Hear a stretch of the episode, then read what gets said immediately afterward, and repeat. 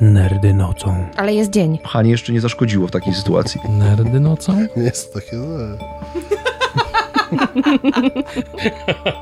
Nerdy nocą. W miarę przyzwoite. Nerdy nocą. Obiecałeś, że opowiesz mi dzisiaj o jajeczkach i plemnikach. Zgadza się, z tym, że zastrzegam, że o ludzkich. Już w trakcie przygotowywania zorientowałem się, że gdybym chciał mówić szerzej, to musiałbym robić 70 dygresji na minutę, bo są różne ilości wici, różne ilości główek, e, różne modyfikacje. To jest bogaty świat bardzo. Myślę, że to wszystko jest bardzo ciekawe, zwłaszcza w porównaniu z innymi ssakami i w ogóle z innymi metodami na rozmnażanie, ale poznajmy człowieka. No to u człowieka patent jest prosty. Jest jedna bardzo duża, nieruchliwa komórka, komórka jajowa, która ma bardzo niekorzystny stosunek objętości do powierzchni. Z punktu widzenia matematycznego jest piękny wykres, który pokazuje, jak tak zwane surface area to volume ratio się, się zmienia w różnych komórkach. Wyobraźcie sobie, że im większa komórka, tym y, ta komórka ma więcej objętości do obsłużenia przez proporcjonalnie coraz wolniej rosnącą powierzchnię. Więc w którymś momencie komórka nie wyrabia, ma za dużo w środku w stosunku do powierzchni błony komórkowej, która transportuje do i z.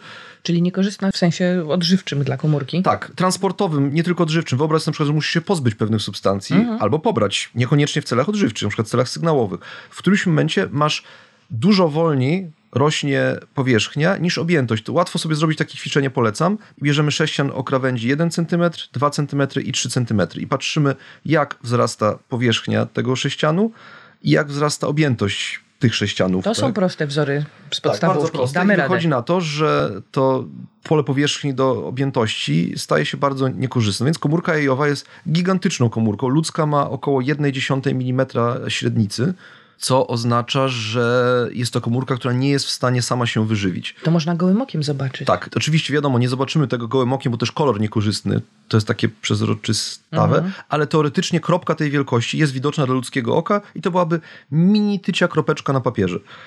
Więc to jest gigantyczna komórka, nie- możebnie duża. Nie największa oczywiście, jaką mamy, ale jedna z największych. Jaka jest największa? Długościowo nasze neurony, no to No tak, one się w centymetrach już liczone, tak, tak, a nie w, w jakichś tam, nie wiem, mikrometrach czy milimetrach. Natomiast tak, jest to gigant. I ja z uwielbieniem wyjaśnimy dlaczego, będę nazywał e, komórkę jajową gwiazdą śmierci. Jest to absolutnie usprawiedliwione odwołanie, jeżeli ktoś, znaczy jeżeli ktoś widział, kto nie widział. Czwarty epizod Gwiezdnych Wojen, kiedy biedny Skywalker i spółka próbują zniszczyć Gwiazdę Śmierci, tak? I wszyscy umierają i ona jest skomplikowana i dobrze broniona i trudno się tam dostać, tak? Zawsze sądziłam, że to jest metafora. Tak, więc dużo, dużo ta komórka jawa ma wspólnego z taką gwiazdą śmierci. I tak jak w Gwiezdnych Wojnach potrzeba bardzo wielu chętnych, żeby się dostać do środka, tak? Ten jeden Skywalker wchodzi, natomiast ilu jego kolegów musiało zginąć dosłownie, to już nawet nie jest metafora.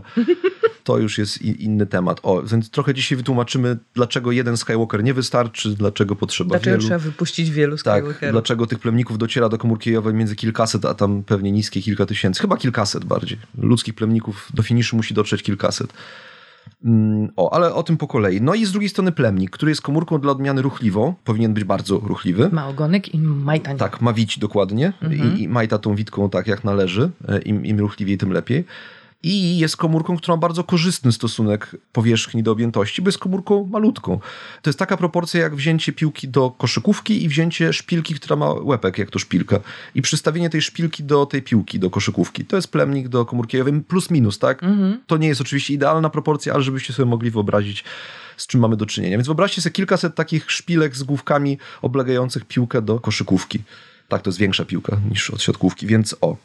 Więc mamy ciekawie, bo w matematyce, jak ktoś chce, to raz jeszcze niech sobie przeliczy tę powierzchnię i objętości sześcianów albo czegokolwiek innego, nie wiem, jakieś kule o danej średnicy i wychodzi bardzo ładnie, że dramatycznie szybko rośnie objętość, a dużo wolniej rośnie pole powierzchni. E, Więc wyobraźcie sobie, że w którymś momencie zaczyna to być taki kłopot, że no, musicie przetransportować straszne ilości substancji, bo taka komórka jajowa ma gigantyczne zapotrzebowanie energetyczne. No i ona omija ten problem w bardzo cwany sposób. Znaczy właściwie nie ona go omija. O. Problem jest omijany za nią. I żeby nie lecieć w chaos, to po kolei. Zaczniemy sobie może od tego, jak jest zbudowana komórka, jak jest zbudowany plemnik, bo to potem ułatwi rozumienie całej reszty. Plemnik się składa z czterech głównych części, czyli po pierwsze z główki. I główka to jest nośnik materiału genetycznego. Tam jest jądro komórkowe z materiałem genetycznym. ale uwaga, oczywiście z połową materiału genetycznego typowego dla przeciętnej ludzkiej komórki ciała. No bo na tym polega hyc. Plemnik musi spotkać się z komórką jajową, żeby odtworzyć komplet materiału genetycznego, tak? Więc ma połowę celowo, to nie jest defekt, tak ma być. Y, jak nie ma połowy, tylko troszkę więcej albo troszkę mniej, to się dzieją różne przykre defekty. Przed zespół Downa. Mm, może się dziać również z powodu męskich komórek, nie tylko z powodu żeńskich. Mm, Natomiast załóżmy, że jest sobie taki plemnik, ma w sobie w główce jądro komórkowe i oprócz tego w główce jest bardzo ważna struktura, o której dzisiaj dużo więcej niż o jądrze, która się nazywa akrosom. Akrosom. Akrosom, tak. E, akrosom jest pęcherzykiem e, spłaszczonym, bo jądro tam wypycha wszystko na boki w tej główce. I ten pęcherzyk zawiera bardzo istotne enzymy, które będą prowadziły różne reakcje chemiczne za chwilę. I akrosom pochodzi z takiej struktury komórkowej, którą no, ci z was, którzy są biegli w temacie, ta struktura nazywa się aparat Golgiego. Większość komórek istniejących, znaczy komórek jądrowych, o, posiada taki aparat Golgiego. Nie wszystkie, ale chociaż z komórek jądrowych czy jakaś nie posiada aparatu Golgiego? Nie, wydaje mi się, że może pewnie w biologii się znajdzie jakiś wyjątek, ale komórki jądrowe mają aparat Golgiego i aparat Golgiego tak po prostu, jak jest zwykłym aparatem Golgiego, to jest miejscem, gdzie substancje są dostarczane, modyfikowane, sortowane i wysyłane w różne miejsca w albo poza komórką. Jest to dosyć potrzebne miejsce, tak? Ono nie tworzy od zera, ono modyfikuje i sortuje i wysyła coś, co już zostało wcześniej wytworzone. Często jest tak, że w toku ewolucji jakaś struktura modyfikuje w bardzo wyspecjalizowaną, związaną ze ściśle konkretną funkcją pełnioną przez daną komórkę na przykład. I tak jest tutaj. Nie ma zwykłego aparatu Golgiego, bo plemnik niespecjalnie na etapie, kiedy już sobie płynie, musi dużo tworzyć. On już ma. On tylko musi dotrzeć do. Więc ten akrosom jest takim narzędziem, które będzie służyło do włamania się do gwiazdy śmierci. To jest tak, wytrych plemnikowy. Na początku myślałam o tym jako magazyn przetwórstwo, a teraz myślę, że tam siedzą hakerzy. To jest magazyn hakerów, to jest miejsce, gdzie są enzymy, czyli nasi hakerzy, takie wytrychy dosłownie. O, potem jest tak zwana szyjka, prościutko zagłówką. Szyjka jest bardzo krótkim odcinkiem i szyjka zawiera takie twory, które nazywają się centriole i centriole to jest miejsce, gdzie w dużym uproszczeniu, podkreślam, bardzo dużym uproszczeniu, cumują te białka, które pozwalają ruszać witką. Ma to sens. I to jest miejsce zakotwiczenia, ponieważ zasada z ruchem w biologii jest taka, czy w ogóle w fizyce, że żeby czymś ruszyć, nie wiem, mięśniem na przykład, albo taką witką białkową, no i tu i tu włókna białkowe, tak? To musi być do czegoś przyczepione, zakotwiczone. No tak jak nasze mięśnie są przyczepione do kości, tak jak u owadów mięśnie są przyczepione, przyczepione do egzoszkieletu, tak e, mikrotubule, czyli te białka, które ruszają witką, są przyczepione, zakotwiczone przy centriolach.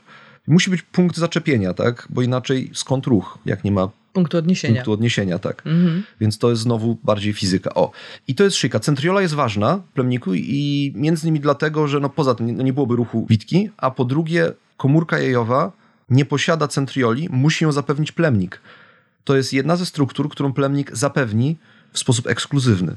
Więc to jest ważne, tak? Bo bez centriol, poza tym, że nie ma ruchu witki, nie ma też podziałów komórkowych. A co się stanie po zapłodnieniu? Natychmiast, prawie natychmiast, zaczną się podziały komórkowe. No, z jednej dwie, mm -hmm. z każdej z nich kolejne dwie, czyli dwa, cztery, osiem, 16. Bez podziałów komórkowych nie będziemy mieć rozmnażania takiego, jak ludzie mają. Tak, bo doszlibyśmy do stadium zygoty i do widzenia i to byłaby zygota i koniec, tak? Teraz wszyscy informatycy nie tylko robią sobie 2, 4, 8, 16, prosimy się nie silni 32, 32 64. Tak. I tak też jest przecież przy podziałach komórkowych typu mitoza, czyli takim podziale, gdzie chcemy więcej identycznych komórek, tak jak to przy wzroście płodu. Chcemy takie same komórki, które potem się wyspecjalizują. Fascynuje mnie też, że najpierw podział komórkowy to są wiesz, te same komórki, które się dzielą, tego, tego, tego, tego tutaj, potęgi dwójki lecą, a potem nagle te komórki zaczynają się specjalizować i mamy płód, który ma palec. Tak, płód, który ma palec, no w ogóle różne różności. Więc, mm -hmm. więc tak, komórka jajowa też będzie wnosiła w sposób ekskluzywny pewne elementy, ale o tym później i jako bonus dla osób wytrwałych i raczej biegłych w biologii, albo w medycynie, albo w chemii, będzie link do artykułu, który będzie mówił o pewnym wyjątku bardzo zabawnym. Dobrze być świadomym tego wyjątku, ale o tym później jeszcze weselej. Za szyjką jest tak zwana wstawka. Wstawka jest troszkę dłuższa od szyjki. Można sobie zajrzeć na przykład, nie wiem, na Wikipedii i zerknąć na schemat, jak to się mm -hmm. wizualny. Wstawka zawiera mitochondria, czyli skąd się bierze energia, żeby ruszyć witką? Z mitochondriów we wstawce, które bardzo ciężko pracują. I co ciekawe, plemnik funkcjonuje na fruktozie, nie na glukozie, tak jak większość naszych komórek, na przykład szarych komórek, mm -hmm. znaczy neuronów tak naprawdę. Bo szare komórki to tak naprawdę nie są całe komórki. O tym kiedy indziej. Kiedy indziej, tak. Natomiast taki plemnik uwielbia fruktozę i jest prawdą, że sperma lub nasienie, obydwie nazwy dopuszczalne, jest bardzo bogata we fruktozę, To tłumaczy smak. który jest też bardzo różny. Prawdą jest, że nasza dieta ma wpływ na skład chemiczny i śluzu pochwowego i płynu nasiennego. Nie jest to jakiś tam mit. Oczywiście, no wiadomo, to nie jest tak, że jak jakiś pan je dużo jalapeno, to potem po prostu potencjalny jego partner lub partnerka zioną ogniem któregoś dnia, tak? I to nie jest tak, że jak zjesz dzisiaj pół ananasa, to jutro będziesz mieć słodką tak, spermę. po prostu tylko do puszki i tak, i zamykać, więc No, no, więc nie. nie, nie. To są bardziej długotrwałe zwyczaje żywieniowe. Tak, długotrwałe zwyczaje. Nie tylko żywieniowe, palenie papierosów Tak. też na to wpływa. Jak najbardziej. Alkohol, no, masę, masę I rzeczy. tak samo w śluzie u Tak. osób, które posiadają pochwę. Tak, dokładnie. Przypomnij mi jeszcze, co robią mitochondria. A, mitochondria. Mitochondria to jest miejsce, do którego docierają różne związki organiczne, na przykład glukoza, i następnie mitochondria w dużym skrócie wyciągają energię z tych związków organicznych, na przykład glukozy, i wytwarzają związek nazywany ATP. ATP to jest substancja chemiczna, która jest bardzo nietrwała i bardzo szybko uwalnia energię. Czyli z bardzo stabilnej glukozy albo kwasu tłuszczowego, albo innych związków, które już do mitochondriów trafiają nieco przetworzone, żeby nie było. Energia z tych związków jest wykorzystana do stworzenia ATP, które jest nietrwałe, czyli szybko ulegnie rozkładowi, ale ten rozkład wydzieli duże ilości energii Która jest potrzebna? do ruszania witką. Tak jest. Dokładnie. Skąd plemnik bierze fruktozę? Plemnik bierze fruktozę na etapie swojego em, bardzo wcześniejszego dojrzewania jeszcze w, w jądrach i w organach towarzyszących. Są jądra, są najądrza, w których plemniki dojrzewają, uzyskują mobilność. Są pęcherzyki nasienne, gdzie też jakiś tam etap dojrzewania się odbywa. Jest prostata, która dokłada część płynu, bardzo dużą część płynu, podobnie jak e, pęcherzyki nasienne.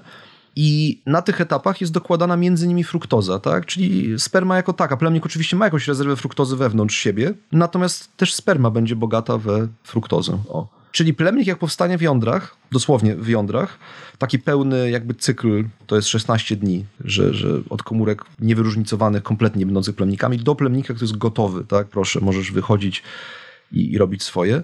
No to chłopaki, u was jest pełna produkcja ciągła. Non-stop, tak. Y, Nieco słabsza po 40 z hakiem 50, czyli andropauza, tak, dla porównania z menopauzą, gdzie kobiety tracą płodność zupełnie. Panom się obniża.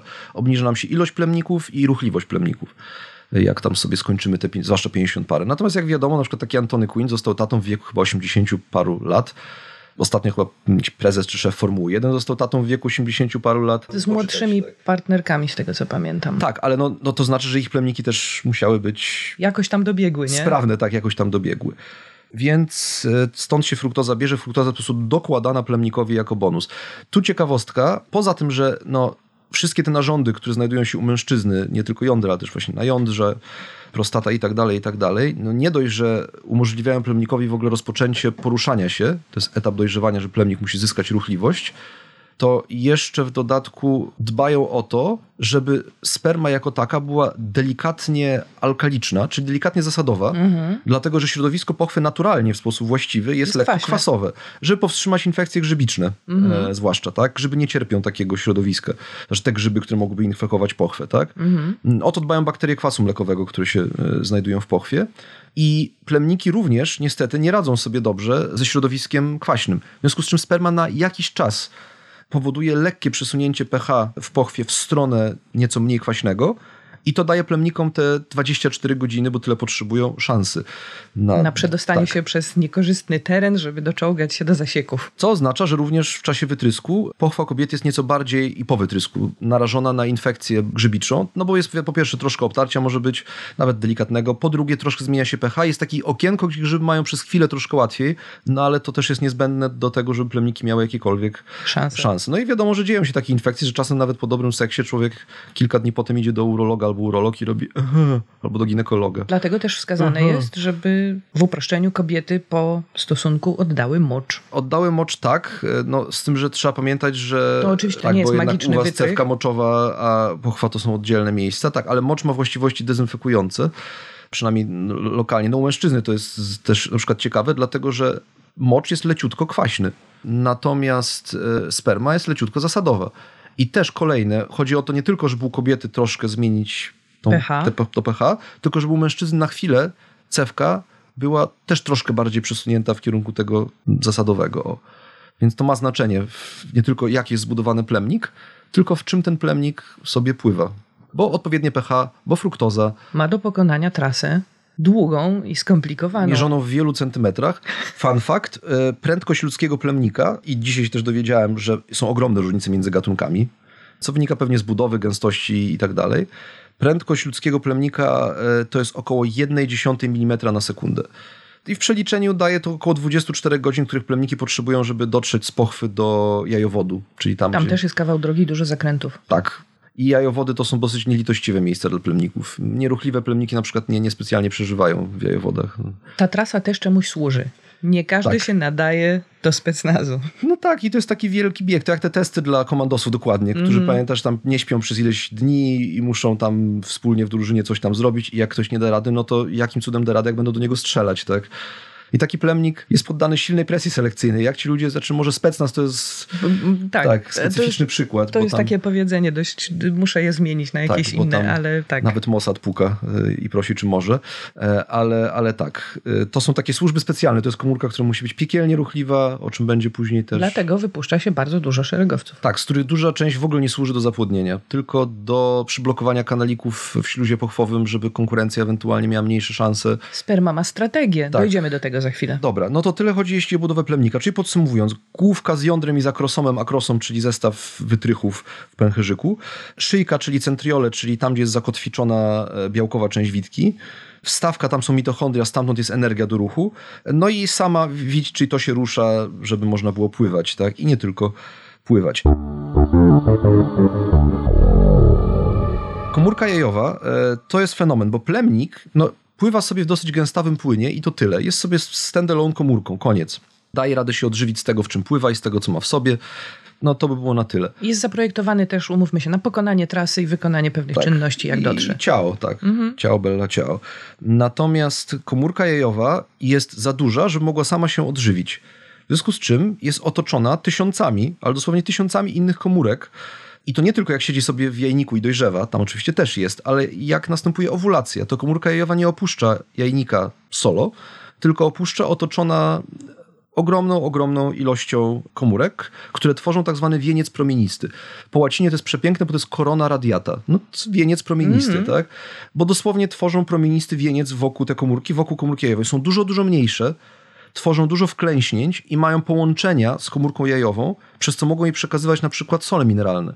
Czyli tajemnicą, jakim cudem ta komórka jeszcze żyje, skoro jest tak ogromna i ma tak fatalną proporcję pola powierzchni do objętości, odpowiedź, bo jest otoczona małymi komórkami, które mają rewelacyjny stosunek pola powierzchni do objętości i zapewniają substancje odżywcze i nie tylko, tam też biorą udział w metabolizmie hormonów dla tej komórki jajowej, czyli to są minionki tej komórki jajowej, dosłownie. To one tych minionków potrzebuje ileś tysięcy i to też niech będzie dobry przykład, jak natura rozwiązała problem, no dobra, jak komórka jest za duża, to na przykład świetnym wyjściem i często spotykanym jest ją sfałdować w toku, znaczy żeby ona w toku ewolucji sfałdowała, czyli przeżyły duże komórki, które są na przykład bardzo cienkie, jak nasze neurony.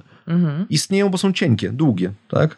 Natomiast no, komórka jajowa z pewnych powodów, no dobrze, żeby była no, sferyczna, tak? E, Żeby plemnik miał szansę z różnych stron, tak? A nie nagle fałda mniejsza, fałda większa, nie wiadomo Zabłądziłem, zgubiłem podejść, się, tak? ciemny róg. Tak. A tym łatwiej się komórkę e, sferyczną przepycha przez jajowód niż komórkę ciężko pofałdowaną. No to, to jest po prostu fizycznie łatwiejsze, tak? No, czy łatwiej człowiekowi będzie przełknąć i zdefekować małą marmurową kuleczką, tak? Czy łatwiej bardzo sfałdowanym, chwilami spiczastym obiektem marmurowym? No nie, no tamten się pozaczepia, tak? Kulka przejdzie bez problemu i o to chodzi, tak? To jest, to jest kula. To jest optymalny kształt, tak. Tak, i ta kula jest otoczona właśnie tym wieńcem promienistym, który powstaje, tu dzisiejszy research się kłania z tak zwanej warstwy ziarnistej, bo te komórki pod mikroskopem wyglądają na wczesnym etapie jak takie zia- ziarenka, rozsypane dosłownie po całej powierzchni, tak? Czyli po prostu mamy takiego pączka obtoczonego w maku. Tak, tylko że no nie, nie pączka, tylko taki okrągły, okrągły coś, tak? Ale z każdej, każdej strony. I to, co ciekawe, jak sobie pójdziemy od zewnątrz, jest ten wieniec promienisty, tak? Czyli przechodzimy sobie wyobraźnię przez warstwę komórek, tak? Dosyć grubą, grubawą. I potem pod spodem jest malutka przestrzeń pusta, bardzo mała, bardzo wąska. I potem, zanim dojdziemy do błony komórkowej, tak? Która stanowi granicę komórki, każdej żywej komórki, jest coś, co nazywa się osłonka przejrzysta. Uwielbiam znowu angielskie pochodne z łaciny, czyli e, zona pellucida, czyli strefa przejrzysta, tak? I o ile ten wieniec promienisty jest warstwą komórek, to osłonka przejrzysta nie jest warstwą komórek. To jest warstwa glikoprotein, czyli białek zmodyfikowanych w taki sposób, że stają się galaretowato-śluzowate. I to jest taka śluzowata otoczka. Mamy takie w oczach. Tak, na przykład we łzach. Nasienie jest kleiste, bo też zawiera glikoproteiny. Ślina jest kleista, bo zawiera glikoproteiny. Śluz dowolny, jelitowy, płucny jest kleisty, bo zawiera glikoproteiny, tak? Na przykład gdybyśmy analizowali science fiction, to to, czym kapał obcy, ta ślinka, którą kapał na Sigourney Weaver, to musiały być glikoproteiny, chyba, że obcy był naprawdę obcy, tak? Ale generalnie jak coś jest takie sticky, sticky, jest naturalne, nawet w roślinach e, czasem, jak się znajduje taką kleistą mazię, to to jest glikoproteina, czyli białko, któremu doczepione reszty cukrowe, które nadają tej kleistości po prostu. I ta warstwa Ta warstwa za chwilę. Jak będzie zapłodnienie, to dokładnie wyjaśnię, co ta warstwa, ale te dwie warstwy, bo już widzimy, że komórka jajowa jest taką gwiazdą śmierci, która ma zewnętrzną warstwę chroniącą, czyli ten chroniącą. Ona nie jest w celach ochronnych, ale jakby trochę, trochę jest, czyli ten wieniec promienisty i tę wewnętrzną osłonkę przejrzystą. Czyli już plemnik ma dwie warstwy, przez które musi się przebić, jak chce w ogóle dotrzeć do komórki jajowej. A komórka jajowa to jest znowu jedna komórka otoczona mnóstwem komórek, tych Tak. białek, i potem jeszcze mnóstwem komórek, tych, które je odżywiają minionków. Nie komórek, tylko białek. Białek. Od zewnątrz idąc. Najpierw jest em, wieniec promienisty, tak? czyli komórki, tu tak, tu jak najbardziej, a potem jest ta osłonka przejrzysta, która nie jest komórkowa. To są białka. To są białka, tak. W proporcji białko jest jakieś miliony razy mniejsze od komórki, o, to żeby też można było wyobrazić, tak? Ale ona jest też dosyć grubą. Grubość tej warstwy glikoproteinowej jest oczywiście mniejsza niż grubość tej komórkowej, ale niewiele chyba, wydaje mi się. Znaczy tu mogę się mylić, ale to nie jest tak, że jedna bardzo gruba, druga bardzo cienka. To są istotnie grube warstwy, które są kłopotem dla plemnika. I nie da się tylko machając witką tak po prostu przez nie e, przecisnąć, tak? Trzeba będzie tych wytrychów żeby przez to przejść. I co dalej? Jak się zagląda do komórki jajowej, to tam już mniej zaskoczeń. E, Jest jądro komórkowe również z połową materiału genetycznego, no bo drugą połówkę niesie lojalny, piękny plemnik. Ale też, co ciekawe, po obwodzie komórki, ale wewnątrz, pod błoną, znajduje się masę małych pęcherzyków. I to widać. Dosłownie widać pod mikroskopem. Co nie jest typowym obrazkiem dla komórki. Znaczy, obecność masy pęcherzyków pod błoną jest typowa. Znajdziemy tysiące komórek, które tak Ale? mają, ale tak ładnie, gęsto ułożonych, jakby czekały. Na coś. E, jakby czekały na coś. I o tym też będzie za chwilę. I to są pęcherzyki pełne pewnych substancji. O, Odżywczych? e, nie. Okej, dobra, to, To czekam. będzie jeszcze jedna niespodzianka. Tu może dodam, że mm, jak plemnik w ogóle dokonuje zapłodnienia, to pierwsza warstwa, czyli ten wieniec promienisty, zostaje uszkodzona na tyle celowo, tak, że no, przestaje funkcjonować, przestaje istnieć, tak, to, to już nie będzie towarzyszyło Mechanicznie zostaje tak, zniszczona? no, nie tylko chemicznie i mechanicznie. Czyli komórka jajowa po zapłodnieniu, która zostanie zygotą, a jak się zacznie dzielić jeszcze w jajowodzie, to zostanie sobie embrionem, zarodkiem wczesnym, tak? Cały czas będzie miała wokół siebie tę osłonkę przejrzystą. To nie zniknie. Zmieni właściwości, ale nie zniknie. Osłonka przejrzysta zostanie z komórką jajową, znaczy nie z komórką jajową, to już nie będzie komórka jajowa, to zostanie z zarodkiem wczesnym, aż do momentu, jak ten zarodek będzie miał się zagnieździć e, w błonie śluzowej macicy, czyli w endometrium. Wtedy, prosto przed zagnieżdżeniem, nastąpi strawienie osłonki przejrzystej przez enzymy wydzielone przez e, rzeczony zarodek i to umożliwi zagnieżdżenie. Nie da się zagnieździć, mając tę osłonkę. A na pytanie to po co osłonka do tego momentu, tak? No jak to po nie- co? Żeby się nie zagnieździła wcześniej. Dokładnie, zapobiega przedwczesnemu zagnieżdżeniu się, na przykład w jajowodzie, czy ciąży pozamacicznej. Po tak? prostu. Albo w miejscu na przykład bardzo blisko ujścia jajowodu, co też jest groźne. Mhm. Ta komórka powinna się zagnieździć z dala od e, ujścia jajowodu. Tak? No, musi być miejsce na rozwinięcie łożyska. Mhm. Zacznie się rozwijać w miejscu zagnieżdżenia, tak? no, więc nie, nie byłoby dobrze, że weszło na jajowód. Znowu, musi się do czegoś przyczepić, gdyż fizyka. Tak, fizyka. No więc po to ta osłonka przejrzysta, ale już w zmienionej formie, a potem przy zapłodnieniu powiemy, jak i dlaczego ona tę formę i po co ona tę formę e, zmienia. O.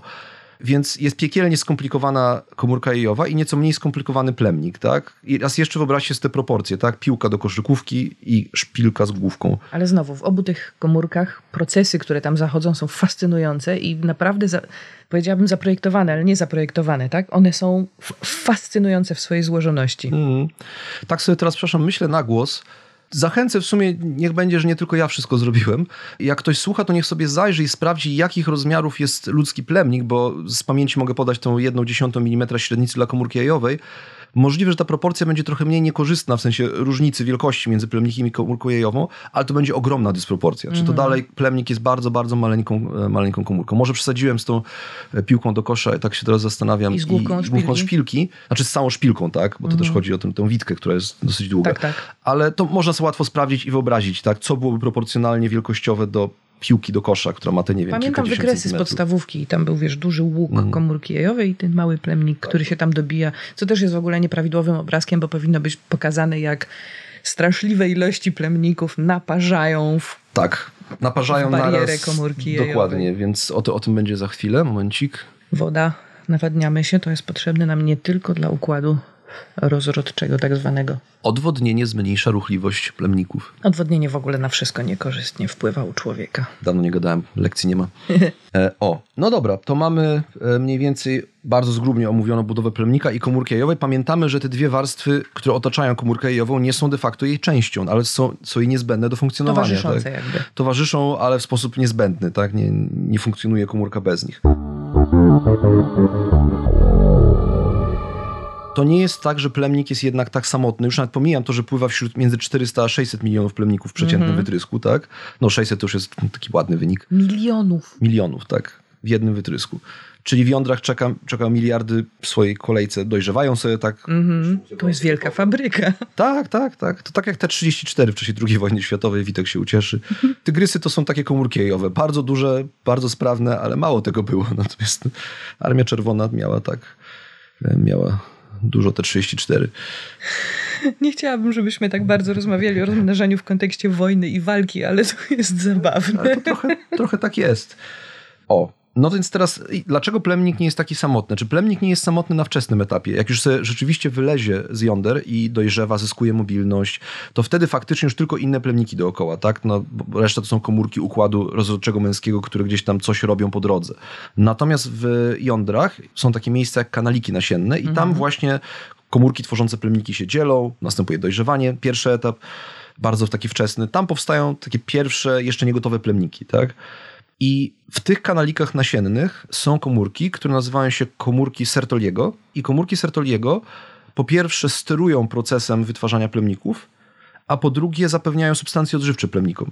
Czyli to są nieruchome komórki, które siedzą w kanalikach nasiennych, nigdy ich nie opuszczą. Tak? To jest istotne. A plemniki przepływając, pobierają sobie z nich... Plemniki na początku są nieruchome w ogóle. Pamiętaj, że nie mają ruchliwości w jądrach. One zyskują ruchliwość poza jądrami, tak? Są po prostu wydzielane z, e, z pewną ilością śluzu, takiego pierwszego komponentu spermy. Tak? Przemieszcza się ten... Przemieszcza, przemieszcza, ale tam jest trochę pracy organizmu też, żeby je przemieścić. Ich ruchliwość jest nędzna na początku, tak? Okej. bardzo nędzna. Poza jądrami zyskują ruchliwość, ale jeszcze wewnątrz organizmu mężczyzny. Natomiast poza kanalikami nasiennymi, ale też w jądrach, tylko jakby wyobraźcie sobie, że kanaliki nasienne to są takie rurki, no ale jest też przestrzeń między rurkami. Tak? I w tych przestrzeniach między rurkami żyją sobie takie komórki, które nazywają się komórkami Leydiga przez Y. I komórki Leydiga wytwarzają testosteron bez którego nie ma procesu wytwarzania plemników, bo jest to hormon, który działa jako tak zwany no, element transkrypcyjny, czynnik transkrypcyjny, jako część czynnika transkrypcyjnego, czyli umożliwia aktywację tych genów, które są niezbędne, żeby komórka stała się plemnikiem. Wiadomo, nie ma testosteronu, kiepsko z płodnością mężczyzny, tak? Młodzi chłopcy poniżej tam nastego roku życia nie mają sprawnych plemników, bo mają niski poziom testosteronu. Mężczyźni po 50 mają kłopot, bo im spada poziom testosteronu itd. itp. Opisujesz ten proces tak, że chciałabym go zobaczyć jako animację w serialu Było sobie życie. No, było sobie życie pokazało w dużym uproszczeniu, natomiast z mojego doświadczenia nauczycielskiego jedną z trudniejszych prezentacji do przygotowania, która wymagała do mnie strasznych ilości czasu, była prezentacja na temat teorii dosyć prostych elementów rozmnażania się. Dlatego po pierwsze, że wiele źródeł sobie przeczy i odkryłem ileś nieścisłości przygotowując. E, Na przykład jedna z nich, która męczyła mnie strasznie długo i tam naprawdę musiałem dokonać takiego norania typu człowiek otwiera wszystkie swoje podręczniki, źródła dobre i porównuje i nagle się okazuje, oj bubu, któryś z was nie ma racji. Nie, na tyle sprzeczny, że nie może być tak, że to wszystko jest prawda. A poza tym okazało się, że część informacji, na przykład autor jednego źródła powielił błąd od innego autora, to jest Oczywiście, klasyką. się. Więc zaczynasz szukać, kto jako pierwszy to opisał, tak? A potem szukać poszukasz, kto to opisał lepiej, tak? Udało mi się, powiem rzecz straszną, ale no niestety przyznaję się, ja po prostu mam uczulenie na biblioteki. Nienawidzę siedzieć w bibliotekach. Są to miejsca, które przyprawiają mnie o, nie wiem, chorobę morską, tylko biblioteczną, ponieważ czuję się tam jak i niechciany intrus i zawsze tak było. O. Biblioteki to są miejsca, gdzie przeszkadzam głównie ludziom tam pracującym. Tak było za moich czasów studenckich. Poza biblioteką Wydziału Biologii UW pozdrawiam. Biblioteka SGW do dzisiaj zasiała we mnie takie poczucie, że ludzie tam niespecjalnie powinni być.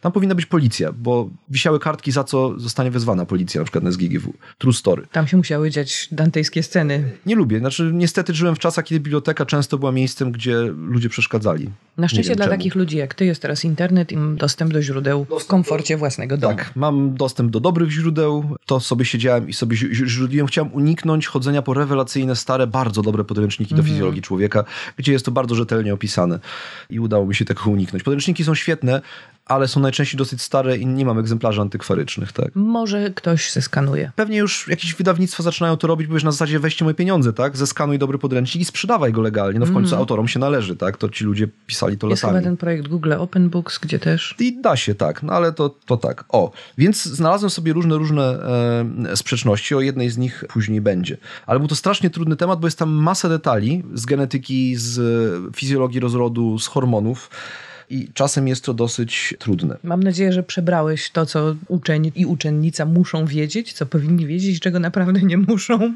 Czasem programy też mnie zaskakują. Są takie rzeczy, że nie, nie, nie domyślił się, że mam tego uczyć. A są takie momenty, kiedy mam, no droga klaso, nauczę was tego, bo nie za bardzo sobie wyobrażam, jak, Jak poradzicie sobie bez tego w jak, życiu? jak nie, jak miałbym nie. Tak. No, to idąc dalej. Temat, o którym wspomniałaś, czyli komórki jajowe i plemniki, powstają w innych okolicznościach, momentach, troszkę w innym tempie, bardzo w innym tempie. I może po kolei. Żeby wytworzyć w pełni funkcjonalną komórkę jajową, jest potrzebne znacznie więcej zdarzeń, niż żeby wytworzyć w pełni funkcjonalny plemnik. Mhm. U chłopców jest prosto. Komórki, które będą służyły jako źródło dla wytwarzania plemników, powstaje już na etapie płodowym, ale to by było na tyle. Chłopiec 3, 4, 5-letni nie ma sprawnych plemników. Ma komórki, które się nimi staną, jakieś tam jeszcze nieruchliwe. I jak jest ten moment, kiedy chłopiec zaczyna przechodzić mutacje, co jest spowodowane podwyższeniem poziomu testosteronu, tak? Zaczynają rosnąć To bary uruchamiają się procesy. to uruchamiają się procesy, między innymi proces e, spermatogenezy, czyli wytwarzania plemników, bo to się nazywa profesjonalnie spermatogenezą.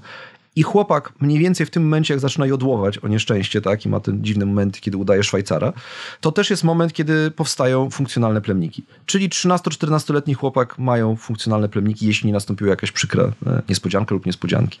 I to jest e, pierwsza część. I u chłopaków jest łatwo, czyli mówię wyłącznie z punktu widzenia biologicznego, taki 14-letni chłopak, który zgodnie z prawem na szczęście jeszcze współżyć nie może, ani z nim współżyć nie wolno, może zostać biologicznie rzecz biorąc tatą. Natomiast panie robią rzecz fenomenalną.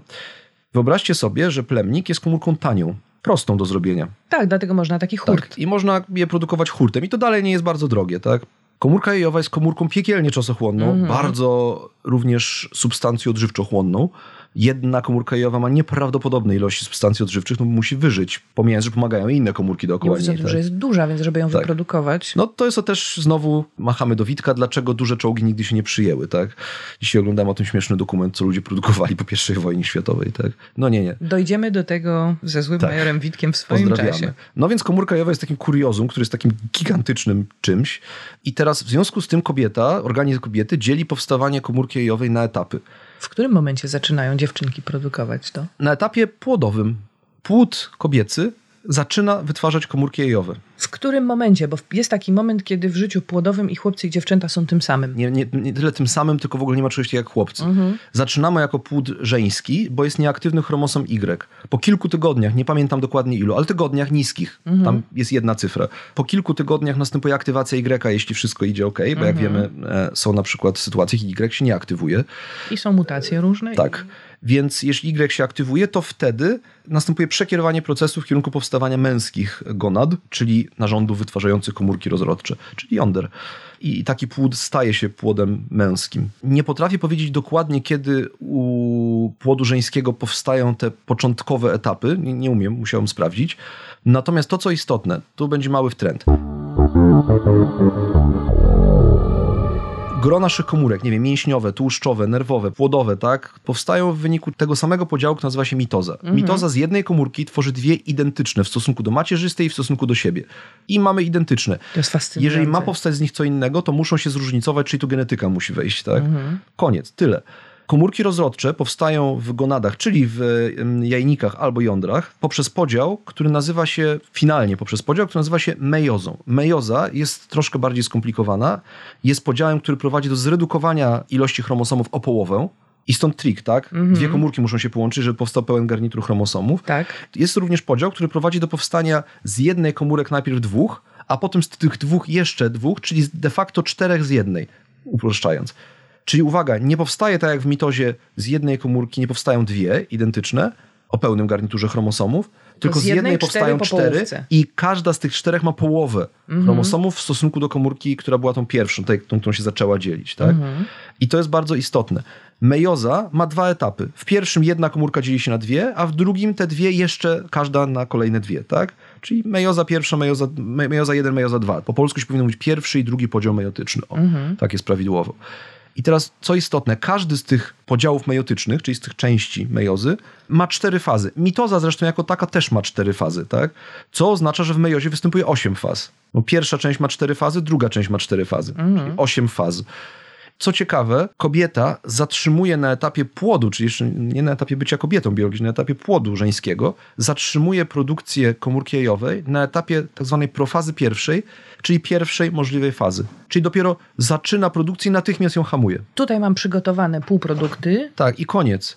I tyle. Dlaczego? Bo po co produkować na etapie płodowym tak drogą komórkę, która nie będzie potrzebna przez co najmniej kilkanaście lat. Co najmniej, tak? Mówimy o czysto biologicznych aspektach. Wiadomo, że kulturowo ludzie to przesunęli do dwudziestu paru, trzydziestu paru często, tak? No, czyli po co wydawać więcej? Podział komórki też jest energochłonny. To jest kłopot. Tak. Więc to się zatrzymuje. I teraz kolejny raz, kiedy ten proces ruszy z miejsca, ale bynajmniej nie z kopyta, to będzie moment, kiedy dziewczyna zaczyna dojrzewać, czyli te niskie naście. Tak? Wtedy, kiedy się dostaje okresu? Dokładnie. I wtedy w jajnikach kobiecych zachodzi druga część, znaczy druga, właśnie nie druga część. Kolejne kilka etapów się dzieje i zatrzymuje się to na trzecim etapie od końca, nazywanym metafazą drugą. Czyli komórka jest dosyć blisko bycia ukończoną, ma już zmniejszony ten garnitur chromosomów o połowę, czyli już jest tak ten kierunek, ale uwaga, znowu ewolucyjnie rzecz biorąc jest pytanie, po co generować finalną, gotową komórkę jajową, skoro nie mamy gwarancji, że ta konkretna będzie zapłodniona? To jest drogie. To kosztuje. Plemniki rozumiemy, bo muszą przeżyć drogę do komórki jajowej. Nie możemy wypuścić niegotowego plemnika, bo on nie przeżyje nie 24 godzin, 3 minut. Plemniki ludzkie maks 48 do, no nie wiem, 72 ze znakiem zapytania. 48 godzin to jest takich raczej maks. 24 jest im potrzebne, żeby dotrzeć. No to one muszą być w pełni wytworzone. A komórka jajowa to jest taka primadonna, która będzie przepychana przez jajowód po owulacji, żeby się spotkać z plemnikiem i łaskawie coś mu tam pozwolić zrobić. A też przecież y, w procesie tym całym wewnątrz organizmu kobiety, to my też mamy dni płodne i te... Tak, no ale wiadomo, że dni płodne to są te dni, które są w pobliżu owulacji. Czyli jeżeli plemniki zostaną wpuszczone prosto przed owulacją, albo prosto po owulacji, albo w trakcie owulacji, to znaczy, że mają szansę zetknąć się z komórką jajową będącą w jajowodzie, tak? Czyli trzy dni przed, trzy dni po, to są te najbardziej dni z najwyższym prawdopodobieństwem poczęcia. Co nie znaczy, że oczywiście w pozostałe dni nie ma prawdopodobieństwa, ponieważ jest, zwłaszcza, że owulacja, oprócz Tak. tego, że ma swój własny rytm, to także może różnymi hormonalnymi i innymi y, czynnikami mm, Potrafi też być tak, spontaniczna owulacja, która na przykład może się zdarzyć w czasie krwawienia. Ciekawostka, zdarzają się panie z niespodziankami pod tytułem, ale przecież ja wtedy miałam krwawienie.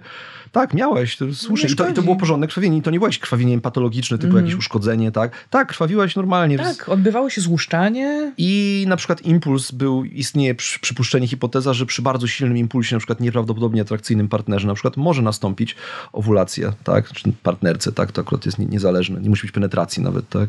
Tak, to nie chodzi o płeć drugiej tak, osoby. Tylko impuls, tak, no widocznie jest to, nie wiem, dostosowanie, mogę sobie łatwo wyobrazić taką hipotezę, że jeżeli ktoś po drugiej stronie jest na tyle atrakcyjny dla nas, nawet na poziomie takiej czystej zwierzęcej chemii, tak, że o Jezu, tak, natychmiast, No dokładnie tak, no przecież wtedy to te wtedy hormony... ten organizm powinien chcieć na poziomie czysto hormonalnym, no to dobra, no to zróbmy warunki, żeby można było z tego skorzystać. Tak? Tak jest. I atrakcyjny to nie jest obiektywnie atrakcyjny, to nie jest tak, że spotykamy Coś tam nas czasem osobę, która się podoba wszystkim, tylko są osoby, z którymi mamy jakąś taką taką kompatybilność właśnie wywołującą hormonalne, Tak. gigantyczne odpowiedzi. I może się zdarzyć tak, że, że nie do końca w te dni szczytowo-płodne nastąpi zapłodnienie. Są potwierdzone przypadki, tak? To, nie, to już nie jest przypuszczenie, tak jest, to obserwujemy. Rzadziej, bo rzadziej, tak? To jest prawdopodobieństwo. O, więc komórka zatrzymuje się na etapie metafazy drugiej e, w trakcie tego dojrzewania dziewczynki nastolatki, tak? I co ciekawe, komórka jajowa dokończy mejozę, czyli ten podział komórkowy i zostanie pełni skończoną wartościową komórką jajową tylko wtedy, jeżeli zostanie, uwaga, zapłodniona. Kobieta, która nigdy nie miała zapłodnionej komórki jajowej, nigdy nie dokończy w swoim życiu ani jednej mejozy. I to jest fascynujące, czyli kobieta dopiero wtedy wyda tę resztkę energii, tak, na tę koszmarnie kosztowną, już na tym etapie metafazowym, tak, komórkę, bo ona już jest wtedy otoczona tymi tysiącami komórek tego wieńca, tak, E, już ma tę osłonkę przejrzystą, już ma te substancje odżywcze w środku, tak, ale musi jeszcze dokończyć podział i to się stanie tylko wtedy, kiedy to będzie opłacalne, czyli kiedy, kiedy plemnik da radę się do niej dobrać. I przyniesie Bo po swoją drugą podział? połowę materiałów Dokładnie. produkcyjnych. Drugą połowę chromosomów, tak? Czyli prosto licząc, u ludzi plemnik wnosi 23 chromosomy, komórka jajowa 23, z tym, że komórka jajowa może dać tylko X, a plemnik może dać X albo Y, czyli o płci płodu za chwilę e, dziecka zdecyduje plemnik, a nie komórka e, jajowa. I tutaj ciekawostka, której obiecałem. O ile pamiętam, że plemnik wnosi przy zapłodnieniu centriole, czyli te organellum, które umożliwi podziały komórkowe, umożliwiło Tak. wcześniej ruszanie witką, tak?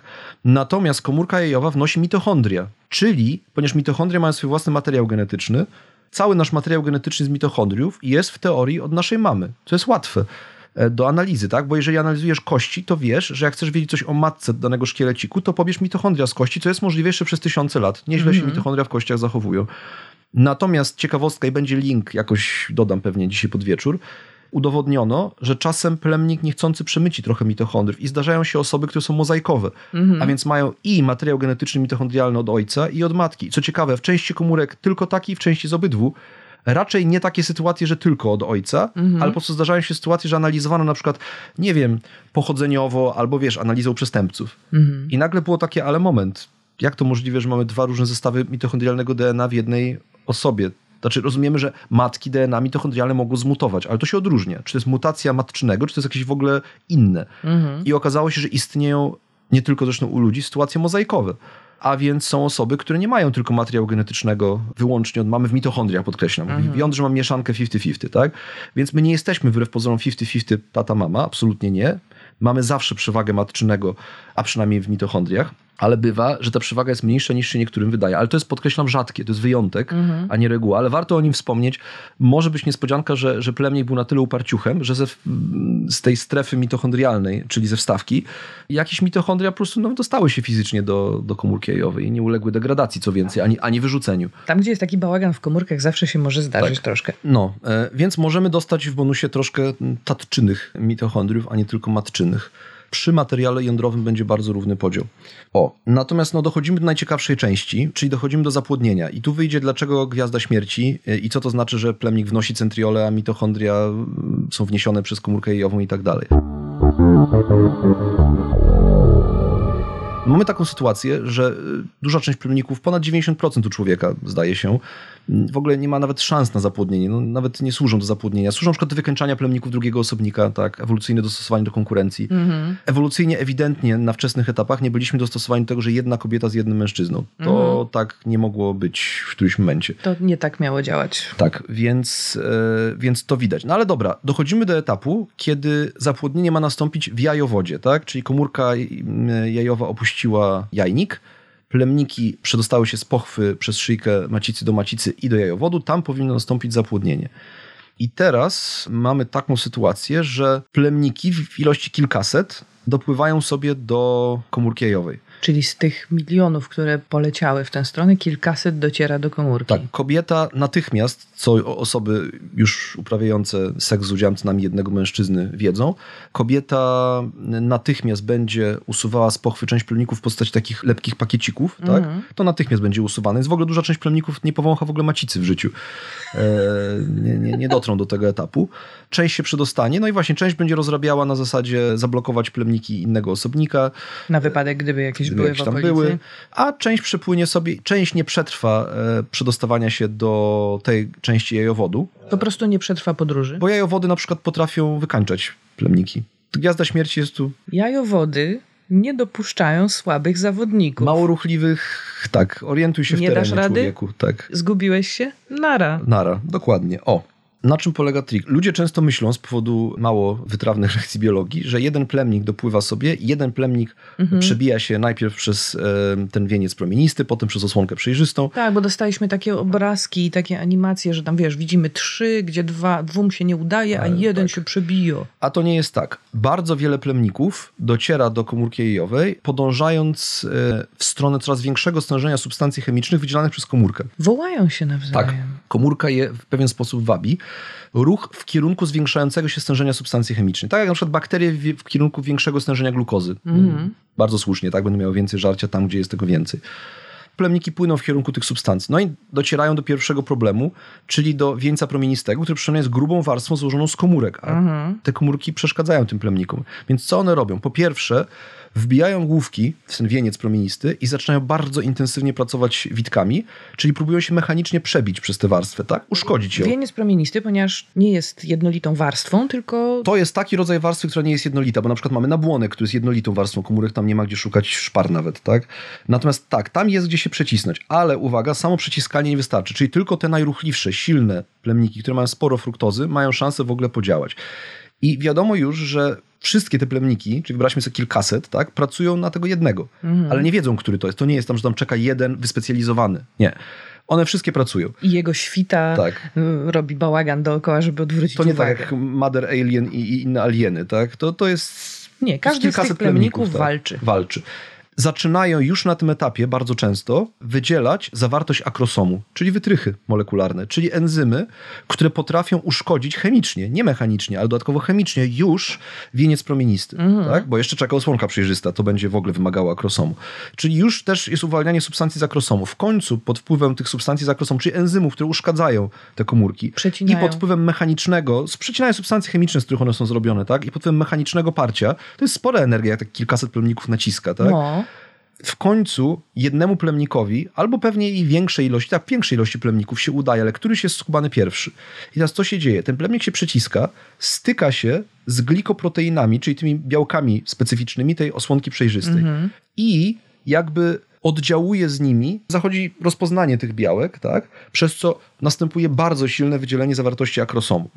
I to powoduje, że ten plemnik może przeniknąć przez osłonkę przejrzystą. I znowu pewnie ileś plemników próbuje to zrobić naraz. osłabić te Osłonkę tymi przejrzystą, tak. akrosomami. Zawartością akrosomu, tak. I oczywiście pracują wicią ostro, tak, bo to też pomaga. No mówmy się, pchanie jeszcze nie zaszkodziło w takiej sytuacji. No i teraz o co chodzi? Ten plemnik, który dotrze do osłonki przejrzystej, uwolni zawartość akrosomu i dotrze już do błony komórkowej, czyli no, zwycięzca, spowoduje pewną reakcję. I teraz tu trzeba uporządkować dwie nazwy. To, co działo się dotychczas, czyli uwolnienie zawartości akrosomu, które pozwala spenetrować, na pewno pomaga przy spenetrowaniu wieńca, a w ogóle pozwala spenetrować osłonkę przejrzystą, to jest reakcja akrosomalna, tak? No, ma sens, tak? Enzymy są z akrosomu, reakcja akrosomalna. I jak plemnik sobie dotrze do osłonki przejrzystej, a potem przejdzie przez nią i dotrze do błony komórkowej, czyli jest na granicy, dosłownie puka do drzwi, Już wita się z gąską. to następuje odpowiedź komórki jajowej, czyli reakcja kortykalna. Pamiętamy z mojego opisu pęcherzyki pod błoną komórkową z pewną zawartością. Tak. Jak tylko plemnik się odpowiednio głęboko przebije w stronę błony komórkowej, już na samym początku, w gruncie rzeczy, jak się zacznie porządnie przebijać, następuje wewnątrz komórki jajowej duży wyrzut jonów wapniowych z tak zwanego gładkiego retikulum endoplazmatycznego, jak ktoś jest zainteresowany, ale duży wy- wyrzut jonów wapniowych. Wewnątrz komórki cały czas jesteśmy, tak? Te jony wypełniają cytoplazmę A komórki. plemnik jest jeszcze ciągle Poza, tak, Na tak. zewnątrz. Plemnik poza. Ale już blisko, tak? Już, już puka, już prawie dokuje, bo on będzie dokował na błonie komórkowej. Mhm. Będzie się przyczepiał prawie, że do błony komórkowej. I to wywalenie tych jonów wapniowych powoduje wyrzucenie zawartości tych pęcherzyków poza komórkę jajową. Czyli zawartością tych pęcherzyków obrywa ta osłonka przejrzysta. od środka jest jakby rozbrywana. Nie, nie, roz, nie, nie, to nie służy rozerwaniu. Nie, nie, to plemnik się specjalizuje w cięciu. Aha. Zawartość tych pęcherzyków spowoduje zmianę właściwości tej osłonki O. przejrzystej, spowoduje jej częściowe stwardnienie, tak że już żaden inny plemnik nie przedostanie się ze swoim materiałem genetycznym do komórki jajowej. I to jest zapobieganie tak zwanej polispermii. Chodzi o to, żeby jej komórka jajowa została zapłodniona przez jeden plemnik. Jeden. Czyli pozostałe plemniki utkną niestety na jakimś etapie i obumrą. I to tyle, bo nie są już w stanie się przedostać. Ich enzymy z akrosomu nie działają już na zmodyfikowaną osłonkę przejrzystą. Ewolucyjne dostosowanie. Ale uwaga, zmiana właściwości fortyfikacji w trakcie trwania bitwy. Tego nie umieli nawet na linii Zygfryda, więc jakby szanujmy, tak? To jest specjalność zakładu. Jest to rewelacyjne, czyli najpierw reakcja akrosomalna ze strony plemnika, a potem e, reakcja kortykalna ze strony komórki jajowej, bo są pęcherzyki kortykalne. Czy każdy plemnik niesie dokładnie tę samą informację? Genetyczną? Tak. Nie. I to jest No bardzo właśnie. istotne. Mejoza, w odróżnieniu od mitozy, nie jest podziałem, które tworzy identyczne komórki w stosunku do siebie. Czyli cztery plemniki powstałe w wyniku mejozy, każdy będzie delikatnie unikalny. Oczywiście dalej z tego samego rodzica, ale nieco inny zestawik w nim będzie. Tak? Czyli ta fortyfikacja ma bardzo dużo sensu. Tak.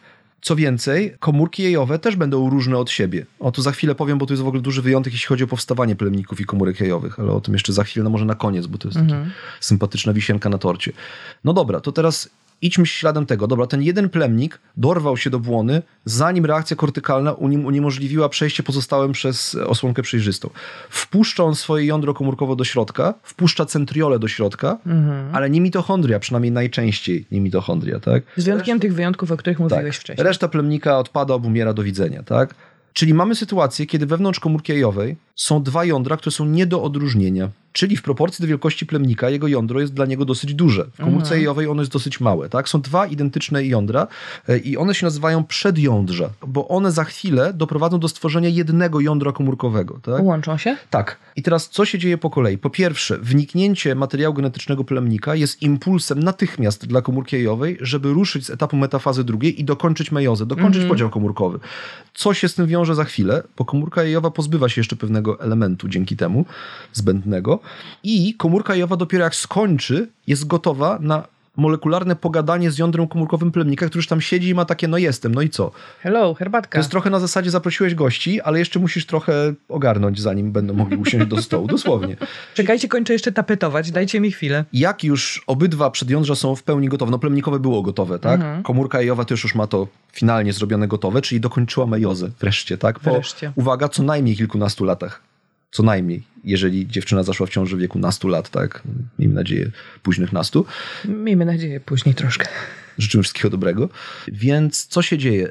Najpierw, zanim cośkolwiek się więcej stanie, czyli te jądra się no, jakby połączą, tak, musi nastąpić replikacja materiału genetycznego. Tak? Przed każdym podziałem komórka dokonuje replikacji materiału genetycznego, czyli uwaga, nie zwiększa ilości chromosomów, tylko zwiększa ilość materiału genetycznego. To nie są tożsame pojęcie. Chromosomy mogą być dwa razy większe albo dwa razy mniejsze. Od razu upraszczam, bo moi uczniowie mają dokładnie podobny wyraz twarzy co ty zawsze. Wyobraź sobie człowieka, który waży 50 i który waży 100. Ten sam człowiek, tylko dwa razy większy człowiek. Ma więcej komórek tłuszczowych, jak sądzę. Tak, w przypadku innych. człowieka to o to chodzi, a w przypadku chromosomów po prostu e, dodatkowa kopia takiego samego DNA.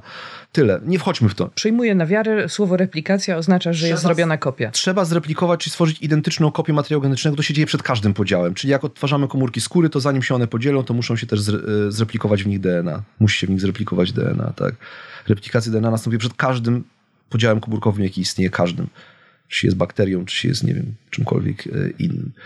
No, więc jest replikacja, jądra się ze sobą zlewają, powstaje jedno jądro komórkowe, a następnie dzieje się to, co się ma stać przy zwykłym podziale mitotycznym, czyli jądro komórkowe zanika, materiał kondensuje do postaci chromosomów, materiał genetyczny zgęszcza się do postaci widocznych, ładnych chromosomów, tak, takich, jakie wyobrażamy sobie na jakichś tam obrazkach, i zaczynają się podziały komórkowe, czyli z jednej komórki dwie, z dwóch cztery.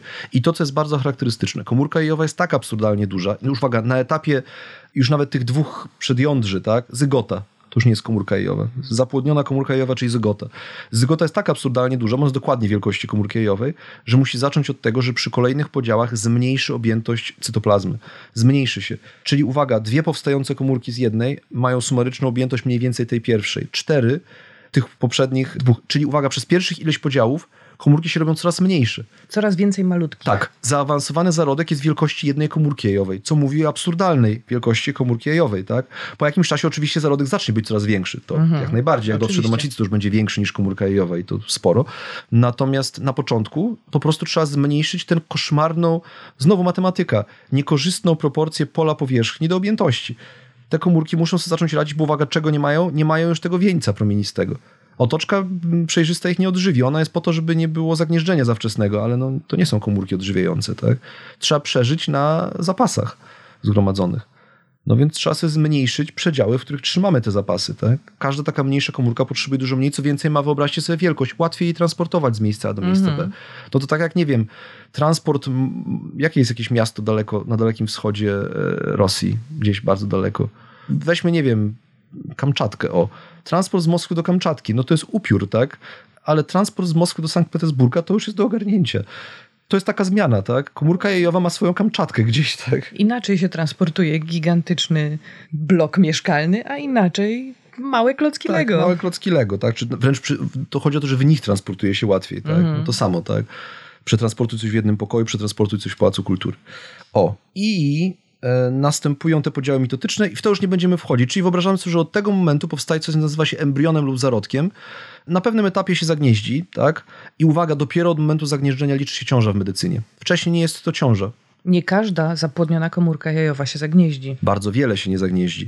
Liczy się, że u ludzi nawet do 40% e, zapłodnionych komórek jajowych jest absorbowanych albo wyranianych e, bez żadnej wyraźnej przyczyny. Nie mówimy o farmakologicznie spowodowanej na przykład aborcji, czy, coś, czy, czy jakichś pigułkach. Nie, sposób po prostu. absolutnie naturalny. Tak, bardzo duża część w ogóle matka natura nie uznaje czegoś takiego jak wysoka skuteczność zapłodnienia. To i tak jest nieźle, bo jeżeli policzymy nawet pesymistycznie, że to jest 60% skuteczność, jak na naturę to jest nieźle. A jak wiemy, są osoby, które mają koszmarne kłopoty z zajściem w ciążę, bo coś na przykład jest niehalo z zagnieżdżeniem. I na szczęście mamy naukę i medycynę Tak. i możemy pracować nad tym, żeby Tak. pewne rzeczy, które wcześniej nie były możliwe, są były teraz Żeby możliwe. Były, dokładnie.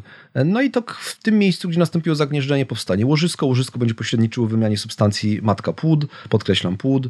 I w którymś momencie ten płód będzie na tyle rozwinięty, że nawet gdyby nastąpił przedwczesny poród, to on sobie wyżyje. No już od siódmego miesiąca szanse są naprawdę niezłe, ale da się i wcześniej e, uratować takiego smerfika albo mm, smerfetkę.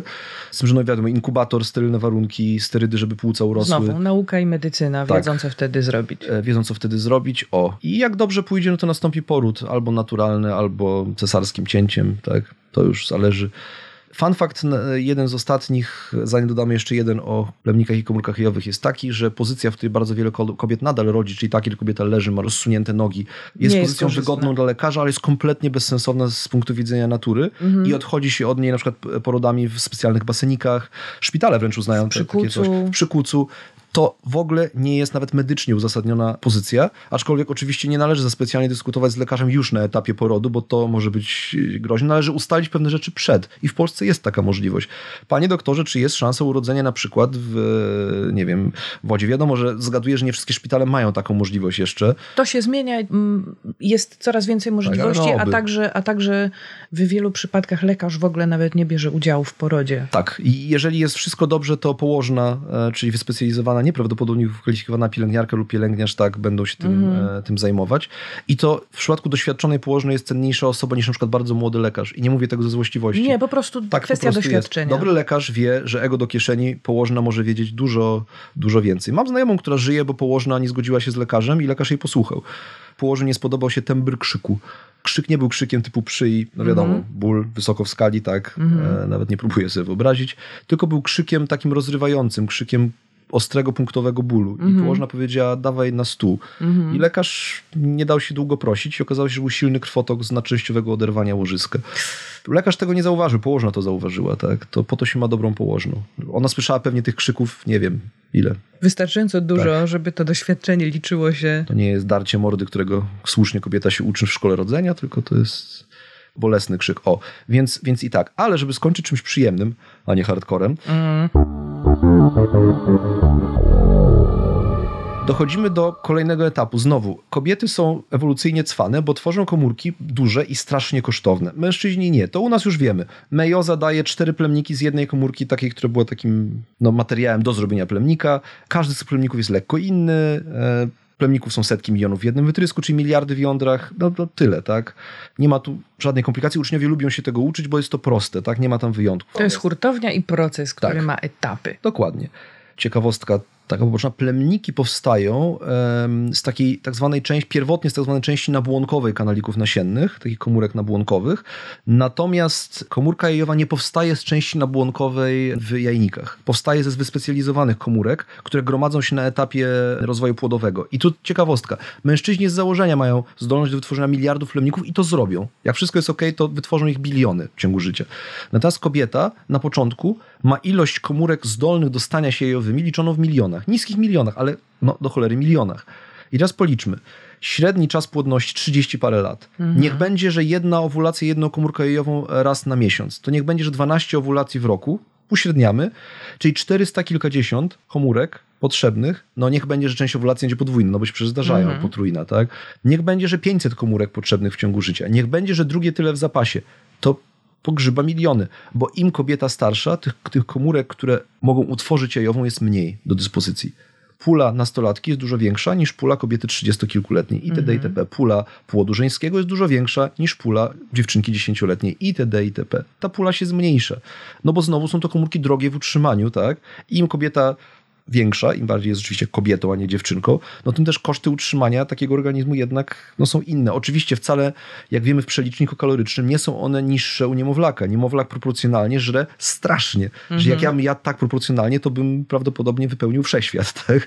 Bardzo szybko. I trochę o to chodzi. No, niemowlak rośnie w dziesiątkach procentów w bardzo krótkim czasie. Tak? No i teraz co jest ciekawe?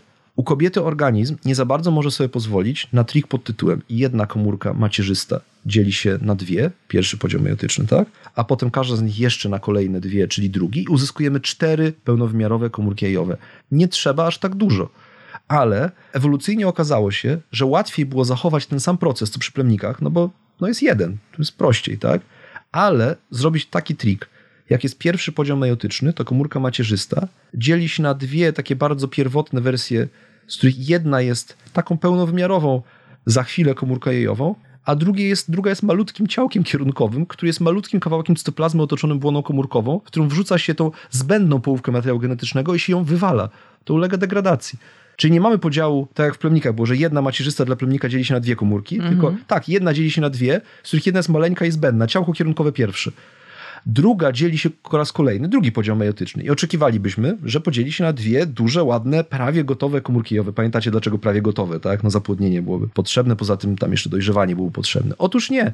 Powstaje drugie ciałko kierunkowe, czyli znowu zbędna część materiału genetycznego zostaje wywalona w malutkim kawałku cytoplazmy otoczonym błoną, takiej mini, mini komóreczce. Ciał, wręcz nie nazywać tego komórką, ciałku kierunkowym, tak? Czyli minimum cytoplazmy, żeby pozbyć się zbędnego materiału genetycznego. I to by było na tyle. A teraz przypominamy sobie, kiedy następuje do końca drugi podział meiotyczny, jak nastąpi zapłodnienie. Czyli kobieta, jak już ma w komórce jajowej przedjądrze to męskie, to jeszcze jest w trakcie wywalania ciałka kierunkowego drugiego. Właśnie wyrzuca poza komórkę ostatni fragment cytoplazmy ze zbędnym materiałem genetycznym. To jest to, na zasadzie przychodzimy na imprezę, a gospodarz jeszcze przez chwilę, sorry, muszę jeszcze coś wyrzucić, tak? I to jest to, czym oogeneza, przez dwa O, no do, do owum, jajo, tak? Czym oogeneza różni się od spermatogenezy. W spermatogenezie mamy prosty schemat. Jedna komórka na dwie identyczne, kolejne dwie identyczne wielkością, nie składem genetycznym, to już wiemy. Proste. 1, 2, 4. 8, 16. Proces doprowadza do tego, że różnimy się genetycznie, ale nie różnimy się wielkością. Będą z tego cztery ładne plemniory, tak? Z zewnątrz nie do odróżnienia. Natomiast w oogenezie mamy jedna dzieli się na jedną spodziewanych rozmiarów i jedno ciałko kierunkowe, takie bzidło małe, a potem ta duża dzieli się znowu i znowu wywala kolejne drugie ciałko kierunkowe, tak? I to jest ciekawe, że jak się przeanalizuje to, że kobieta rozkłada dojrzewanie komórki jajowej na etapy, ostatni może się nawet nie wydarzyć, że w podziale meiotycznym oszczędza, tak? To mówi o tym, jak gigantyczny jest koszt tworzenia komórki jajowej. To są ewolucyjne dostosowania do tego, że po prostu no, no, te kalorie skądś trzeba wziąć. To jest drogi, drogi proces. I to na przykład tłumaczy, dlaczego, pomijając oczywiście to, że łososie mają ze sobą strasznie ciężką wędrówkę, tak?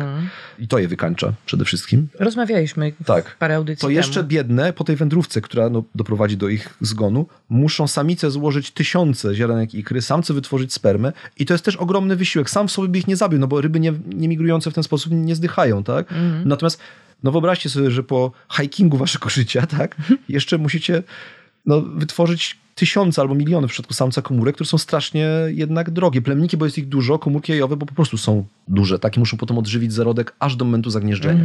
Co, uwaga, zajmuje z 6 dni.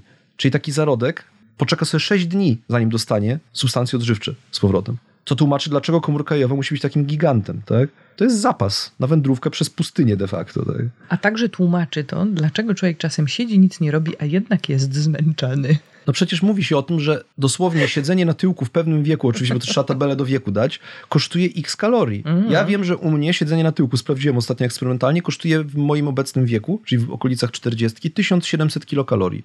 Moje, moje 24 godziny życia, gdybym siedział i oglądał telewizję i spał, i tyle. I idę do łazienki, nie wiem, największym wysiłkiem jest podniesienie patelni. To jest 1700 kilokalorii. Musisz tyle przyjąć, żeby w ogóle podnieść się z kanapy. Tak, żebym mógł funkcjonować minimalnie, nie wiem, skupić się na oglądaniu, czytaniu albo czymś takim. Cokolwiek więcej, jakikolwiek zakichany spacer więcej, odkurzanie generuje natychmiast Odkurzanie to jest gigantyczny wydatek. Dlatego kocham, że mamy też odkurzaczyk taki okrągły. Który sam jeździ. Tak, który sam jeździ. A, Cudny. Podsumowując, plemnik, mała, ruchliwa komórka, komórka jajowa, ogromna, kosztowna, nieruchliwa komórka. Obydwie komórki mają po połowie materiału genetycznego i musi się jedna spotkać z drugą. Od razu mówię, u innych organizmów, na przykład u roślin, bywa tak, że są dwie nieruchliwe komórki. Nie znam przypadku, kiedy muszą się spotkać dwie komórki uwicione, ale od razu powiem, że raczej nie znam go dlatego, że go nie znam, a nie dlatego, że nie istnieje. Pewnie gdzieś ktoś by znalazł, że dwie uwicione się muszą spotkać, ale znam przypadki u roślin, kiedy dwie nieuwicione komórki muszą się połączyć. Są przypadki takie jak u nas, gdzie jest wyraźna różnica wielkości i jedna jest uwiciona. Mm, e, Są i przypadki, że jest różnica wielkości niewielka, ale nie ma uwicienia. Znając biologię, znajdzie się scenariusz, gdzie będą dwie uwicione, które gdzieś tam się muszą e, spotkać. a te dwie nieruchome potrzebują pszczoły, co? Nie, nie, nie, nie, nie, to nie, nie będzie tak. Pszczoła to jest po to, żeby przenieść ziarno pyłków, w których są dwie komórki męskie, a komórki żeńskie czekają sobie y, w kwiecie, wewnątrz kwiatu. A, a, a. No pszczoła będzie niezbędna, żeby się spotkały, tak, ale potem już nastąpi inny proces. Ale to o, zapylaniu i zapłodnianiu w kwiatach mogę zrobić oddzielną. To jest w ogóle też Dobra. fajny temat. Bo tam, uwaga, następuje podwójne zapłodnienie z założenia. Nie opowiadaj teraz, nagramy osobną audycję. Mam pytanie. Tak. Skąd komórka jajowa wie, kiedy ustawia już te fortyfikacje z, tych, z tej warstwy, która jest pod błoną komórkową, skąd ona wie, że te fortyfikacje mają nie dopuścić wszystkich innych oprócz tego jednego, który się dostał plemnika? To nie jest wie. To jest ewolucyjny mechanizm, który po prostu wyewoluował przez eliminację komórek, które tak nie robiły. Dlatego, że komórki, które pozwalają na wniknięcie większości, większej ilości plemników niż jeden, najczęściej prędzej czy później obumierają. Tak? Organizm doprowadza do obumarcia, bo to jest niekorzystne. Organizm nie radzi sobie z zestawem pół plus pół plus pół, półtora zestawu genetycznego.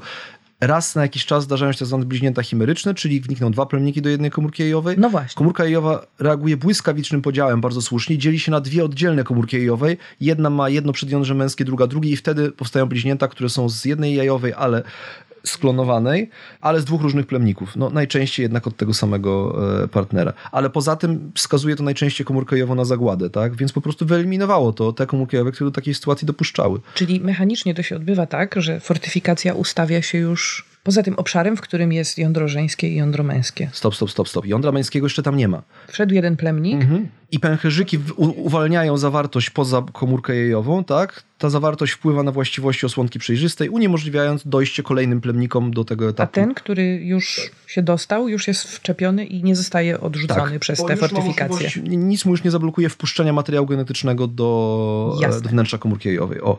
E, To, co ważne, to żeby sobie też można było wyobrazić, komórka jajowa, jak dojrzewa w jajniku, znajduje się w tak zwanym pęcherzyku grafa. Mhm. Czyli wypełnionym płynem i towarzyszącymi jej komórkami, nie tylko tymi z wieńca, też Mhm. większą ilością komórek, które tam odżywiają, dbają, wydzielają odpowiednie hormony, przekazują jej i tak dalej. To jest pęcherzyk, w którym jest masa komórek, nie tylko tych, które będą otaczały komórkę jajową. I ten pęcherzyk po prostu pęka w trakcie owulacji i uwalnia komórkę jajową otoczoną osłonką przejrzystą i wieńcem promienistym. Natomiast już wewnątrz tego pęcherzyka, pod sam koniec dojrzewania, ta komórka ma wyraźny wieniec promienisty i osłonkę przejrzystą. Czyli to nie jest tak, że dopiero owulacja powoduje, że komórka jajowa zyskuje te dwie bariery i uwaga, ona już wtedy też ma te ziarnistości, te malutkie pęcherzyki wewnątrz, które czekają na ten sygnał wyrzutu wapnia. A sygnałem do wyrzutu wapnia będzie interakcja plemnika z tą osłonką przejrzystą, tak? Czyli pierwszy plemnik, który to zrobi, ma jeszcze szansę, jak będzie odpowiednio ruchliwy, drugi nie. Wiem, co mi umknęło z ciekawostek. Bardzo często przyczyną bezpłodności u mężczyzn po pierwsze to, że stres doprowadza do uszkodzenia chromosomu Y, a tam znajdują się geny, które umożliwiają ruszanie witką, no więc zmniejsza się ruchliwość. A po drugie, skoro już wiemy, że to jest mit, że jeden, dwa, trzy plemniki wystarczą, tam dwa pomogą, jeden wniknie, kilkaset musi porządnie naruszyć te zewnętrzne, zwłaszcza tę zewnętrzną, najbardziej zewnętrzną warstwę, czyli wieniec promienisty, żeby ten jeden miał potem większe szanse, tak? To znaczy, że trzeba faceta, który jest w stanie dostarczyć kilkaset ruchliwych plemników, czyli ilość plemników i ich ruchliwość przekładają się na płodność. I dlatego faceci, którzy niech będzie, że mają nawet ruchliwe plemniki, tak? Bo to się da ocenić oddzielnie. Ale zrobili za mało. Ale mają tak zwany low sperm count, czyli Mhm. za nisko, za mało plemników, tak? Mają obniżoną szansę z bardzo wytłumaczalnego powodu, tak? Bo nie ma wystarczająco dużo tych plemników, które dotrwają do momentu, kiedy trzeba ponaruszać ten wieniec plemienisty, tak? Po prostu. Mhm. Więc nie tylko uszkodzenia genetyczne, na przykład wywołane stresem, czy nie wiem, promieniowaniem, czy pewnymi substancjami chemicznymi, tak? Ale bardzo prozaicznie po prostu na przykład spowodowane tymi samymi czynnikami obniżenie ilości plemników. Mhm. Czyli może być tak, że lekarz powie, no przykro mi, ma pan za mało, przykro mi, ma pan za mało ruchliwe, albo ma pan za mało i za mało ruchliwych, zaawansowani palacze na przykład często, niestety, albo ludzie, którzy wracali z wojen. Weterani już wiedzieli w Zatoce Perskiej, że należy oddawać do banku spermy spermy. Dlatego, że wracali i część z tych facetów miała PTSD i miała ruchliwość i sperm count po prostu na poziomie masakrycznym. I to się okazało, że to nie to, że nie jakieś, nie wiem, granaty specyficzne wybuchały jakieś substancje Nie, chemiczne. To stres. nie chodziło na to gaz. Taki poziom stresu unieczynnia spermę. Co łatwo pokazuje, chcesz się rozmnażać, musisz mieć też mentalnie dobre warunki. Nawet zwierzęta, jak się zestresują, to niespecjalnie chcą się rozmnażać. To jest proste. Właściwie zwierząt to wiedzą, tak? Nie- To jest tak, że najpierw walczymy o przetrwanie, a potem walczymy o rozmnażanie. To jest taka piramidka. Taki mini masło fizjologiczny, tak? Odwrócony trochę. Są takie owady, które mam wrażenie przedkładają rozmnożenie się na przetrwanie, ale o tym zrobimy osobne. To jest tak, oddzielne. Historia. O, Na koniec chciałam zachęcić wszystkich posiadaczy prostaty do badania prostaty. popieramy zdecydowanie, zwłaszcza panowie po 40 muszą wcześniej. Dziewczyny powinny zdecydowanie regularnie badać e, piersi. Samo badanie pozwala na wczesne wykrycie różnych przykrych e, niespodzianek. A panowie samo badanie jąder. Zdecydowanie i są rewelacyjne filmy instruktażowe, bardzo serious filmy instruktażowe, co można na przykład zrobić w intymnym otoczeniu prysznica. To jest dosyć naturalny moment, dlatego, że można poza wykryciem, no nazwijmy rzecz po imieniu nowotworu, tak, a to są nowotwory atakujące wcześniej, zwłaszcza rak jąder. Można też na przykład wykryć e, gromadzenie się płynu, stany zapalne i udać się do lekarza. Jakieś zwapnienia. Tak, i mieć swoje klejnoty w dobrym stanie. Trzeba dbać o swoje klejnoty. Dbajmy. Nie przypadkiem macie to na wierzchu. Tam ma być dobra temperatura, mają być dobre Tak. warunki, ale także trzeba dotykać się w sposób sensowny, Zgadza się, popieramy. nie tylko dla przyjemności. Nie tylko. Zachęcamy także osoby posiadające macice, jajniki i piersi, także do badania. Piersi można sobie badać ręcznie, a do środka trzeba pójść do ginekologa czy do ginekolożki, zrobić sobie cytologię, żeby sprawdzić stan szyjki macicy, a także zobaczyć, czy w jajnikach jest wszystko w porządku, czy w macicy nie tworzą się jakieś rzeczy na powierzchni, które są zbędne. Na to wszystko można bardzo łatwo poradzić, jeżeli się tylko to oczywiście złapie. Ja chodzę na przykład na badania ginekologiczne takie, które polegają na tym, że przyrządem USG mam oglądane jajniki i macice, ponieważ mam pewne wskazania po temu i raz na jakiś czas osoba, która mi to robi, mówi, no, są pęcherzyki, chce pani zobaczyć? I ja sobie wtedy, i to są te pęcherzyki grafa. E, Jeżeli mówimy o pęcherzykach, które jajnikach. są w jajnikach, to tak. Wewnątrz jajniku takie ileś są, pęcherzyków no. grafa, tak. I one są spore. No. To, jest, to są duże bydlątka. Więc to widać. Więc tak, badać się, uważać, jak sobie badać cycki. Także są filmy instruktażowe na YouTubie. Bardzo lubię filmy instruktażowe na YouTubie nagrane przez sportowców. To byli bodajże sportowcy australijscy albo nowozelandcy, to byli rugbiści. A, E, tak, tak, jest drużyna rugbiści. rugbystów. Nie, nie, spróbujemy zna- nie mogę tego znaleźć, to kiedyś było na YouTubie, ale spróbujemy znaleźć linki, wrzucić. Tam jest autentyczna audycja prowadzona przez panią doktor, która właśnie gada, no mówmy się, z facetami, którzy są bardzo macho, tak, są świetnie zbudowani, są sportowcami, walczą w kontaktowym No sporcie. po prostu sam Tak. testosteron. Są czystym testosteronem z konieczności i właśnie mówią wyraźnie, że tak, po prostu no, to No, trzeba, to badać. robić. Tak. Trzeba to robić i trzeba to robić tak. musi mieć zdrowe kochones. Zdecydowanie. Myślę, że tak. Człowiek powinien mieć zdrowe narządy, a naprawdę nic nas nie kosztuje, żeby się pomacać w sposób odpowiedni. Nie tylko dla przyjemności, ale także dla samobadania. Jeszcze y, może dosłownie trzy słowa o higienie. Jak myć drąga? Jak mieć drogę delikatnymi środkami myjącymi? No w ogóle u pani jest większy kłopot z tego, co się ostatnio dużo wypisuje, e, mianowicie, że bardzo dużo środków do higieny intymnej tak naprawdę wyjaławia niestety e, florę pochwową i należy używać w związku z czym bardzo ostrożnie. E, Natomiast no, inaczej mają panowie obrzezani, inaczej mają panowie nieobrzezani. Tak? Panom obrzezanym jest łatwiej utrzymać higienę, panom nieobrzezanym nieco trudniej. Delikatnym mydłem, jak najmniej, najczę- najlepiej kupować jakieś środki, które się nazywają hipoalergiczne, przebadane pod kątem atopii, tak? takie napisy, to jest dobry pomysł. No i przede wszystkim wiadomo, panowie, w dni, kiedy się więcej pocimy, no takie jak dzisiaj, albo kiedy jesteśmy długo w podróży, co zawsze no, służy, gdzieś tam długie spacery, no dodatkowe prysznice, tak? To jest miejsce, gdzie tak jak u pań uwielbiają rozwijać się niestety infekcje grzybiczne. e, zapalenia bakteryjne, e, no, no dużo tego jest. Zasada żelazna, ale to jest i tak samo u pań i panów. Jeżeli widzisz dowolne przebarwienia, których nie było, kropki, e, pryszcze, krosty, rozplamienia, nadmierne wydzielanie śluzu u pań i u panów, cokolwiek jest nienormatywne, to jest to jedna z niewielu kategorii, gdzie nie ma czegoś takiego, to sięgasz do domowej apteczki. To idziesz natychmiast do lekarza. Nie ma takiej opcji jak facet mówiący, to chyba jest grzybica, to sobie wezmę tę maść, co kiedyś używałem do stóp. Tak? Jasne. Do jakiego lekarza się umawiamy wtedy, panowie? Mężczyzna idzie do urologa. Urolog, jeżeli będzie potrzebował dodatkowej konsultacji, to wtedy prześle dalej, ale urolog zdecydowanie. No a panie idą Do ginekologa. z tym, że urolog jest też dla pań. Czyli może się zdarzyć, e, że urolog, jak będzie coś z cewką moczową, e, będzie e, pracował przy danej pani bardziej niż ginekolog, tak? Ale radziłbym rzeczywiście, i tu się z tobą zgadzam, panie z założenia do ginekologa, bo tam mogą się dziać też przykre rzeczy, już pochwa i tak dalej, panowie do urologa.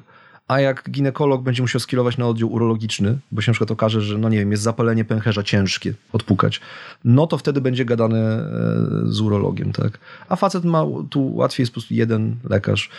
Najczęściej no, piekące czerwone kropy to często na przykład grzybica, tak? No to wtedy urolog robi takie maść, ewentualnie piguły i uwaga, przy wszystkich możliwych infekcjach jest formułka i powstrzymujemy się od współżycia przez i tu pada przykra cyfra, czasem liczba, odnosząca się do tygodni, nie dni, tylko tygodni. Niestety, tak. I jest również formułka i partner i partnerka idą do tego samego lekarza. Tak to jest, jest. piekielnie ważne. Uwaga, czasem ludzie mówią, ale myśmy współżyli tylko tam tydzień temu, a to mi ci dwa dni temu zrobiło, a lekarz się uśmiecha, mówi, Mhm, zapraszam partnera, partnerkę, tak? I wtedy uwaga, może to jest dobra rada, ręczniki osobno. Absolutnie ręczniki Bardzo ręczniki osobno. osobno. Nie powinno się wycierać genitaliów tym samym ręcznikiem, co twarzy. Jest to dobry pomysł, zważywszy na opryszczki i tego typu rzeczy. Uwaga, opryszczka genitalna rozwija się również na twarzy i wzajemnie. Opryszczka oralna potrafi rozwijać się na genitaliach. Nie wybierają płci, wieku. Dla małych dzieci są śmiertelnie groźne. Dla takich maluchów typu parę miesięcy. I naprawdę zupełnie serio warto przestrzegać tych Tak, ograniczeń. Tak naprawdę. Czerwona kropka potem może się stać czymś bardzo przykrym. Ostatnio czytałem o bardzo rzadkich manifestacjach kiły na przykład. Uuu, niedobrze. E, Kiła potrafi się na przykład manifestować na stopach. Nie polecam ignorować czerwonych wykwitów na spodach stóp. Może się zdarzyć, że są kiłą. Rzadko, bo rzadko, ale się zdarza. Kiła się manifestuje w prześmiesznych miejscach czasem. Pod pachami, na ramionach, na klatce piersiowej. Kiła, którą wiadomo, że najczęściej w okolicach ust albo w okolicach genitaliów się zarabia. Więc naprawdę dermatologiczne sprawy w ogóle, nie tylko takie genitalne, czyli błona śluzowa i, i skóra, tylko w ogóle dermatologiczne, najczęściej to jest powód, żeby kogoś tam odwiedzić, zwłaszcza jak jest coś poważniejszego. Trzeba znać swoje ciało i Tak. trzeba zwracać uwagę. Wiemy, jak będzie prostu. nas komar, to co się dzieje, tak. Jak mamy innego rodzaju czerwoną kropkę, to warto ustalić. Jak człowiek wie, co się dzieje, to człowiek może z tym coś zrobić. A dziewczyny, myć się z wierzchu, nie myć się w środku. Dokładnie. Pochwa jest narządem samoczyszczącym się, jedynym u człowieka. Więc higiena zewnętrzna, ale nie środki myjące z detergentem do wnętrza pochwy. To jest masakrycznie Żadnych tych pomysł. irygacji bez wskazań lekarza, specjalnymi Tak. preparatami, żadnych samowolnych irygacji. Nie. Pozdrawiamy Gwyneth Paltrow, która pró- próbowała ludzi przekonać, że należy parą gorącą, e, no steaming vagina, w sensie, że należy... Nie, nie steamujemy vagina. Mm, Nie stimujemy nie. vagina, ponieważ wtedy po pierwsze się poparzymy, a po drugie znowu naruszymy sobie naturalne lipidowe bariery, które są tam Tak, i tworzone. wytłuczemy te bakterie, które tam żyją. Tak. Pamiętacie, drogie panie, na przykład jak miałyście podawany antybiotyk, to lekarz mówił często, że poza suplementem tym doustnym, bakteryjnym, no bo jelita nam strasznie czyści, tak? Bierze się probiotyki i są probiotyki Do dopochwowe. pochwowe, dlatego że antybiotyk wyjaławia nieselektywnie, czyli wyjaławia też pochwę. O. Groszek się pięknie zwinął w kłębek, Groszek to ma taki podział komórkowy, nie mogę się jak napatrzeć. szatan. Jak tak, szatan. jak szatan. O. I to, to tyle z mojej strony. Dziękuję Ci bardzo. W takim Dziękuję. razie y, wycieczka do jajników i do jajowodów i nasieniowodów i jąder i wszędzie tam była jak zwykle fascynująca. Powiedz mi, jaki narząd chciałbyś wziąć na warsztat następnym razem? Myślałem, że zapytasz wziąć ze sobą do domu. Nie, nie zostawię u mnie swoich narządów. Jaki narząd chciałbym wziąć? Może czymś hormonalnym dla odmiany się zajmiemy. Może, bo to są ciekawe rzeczy, skomplikowane. Tam, tam muszę pogrzebać. Lubię, jak muszę trochę pogrzebać. Wiem, co bym chciała. Pamiętasz, jak byliśmy jeszcze w podstawówce, jeszcze nie wiadomo było, do czego służy grasica. To już było wiadomo. W mojej podstawówce jeszcze nie było A wiadomo. to bardziej Blamier podstawówka, tak. I blame my podstawówka oczywiście, ale chciałabym, żebyśmy tak kiedyś się po prostu przelecieli przez narządy wewnętrzne bardzo z grubsza. Wewnętrzne. Tak, co który Dobrze, robi. tylko nie obiecuję, że to będzie jeden raz, bo to będzie dużo razów. Podzielimy to sobie. Dojdziemy. Dobra, i dojdziemy. To pa. Następny odcinek niebawem. Powiadomienia o nowych odcinkach będą na stronie nerdynocą.pl.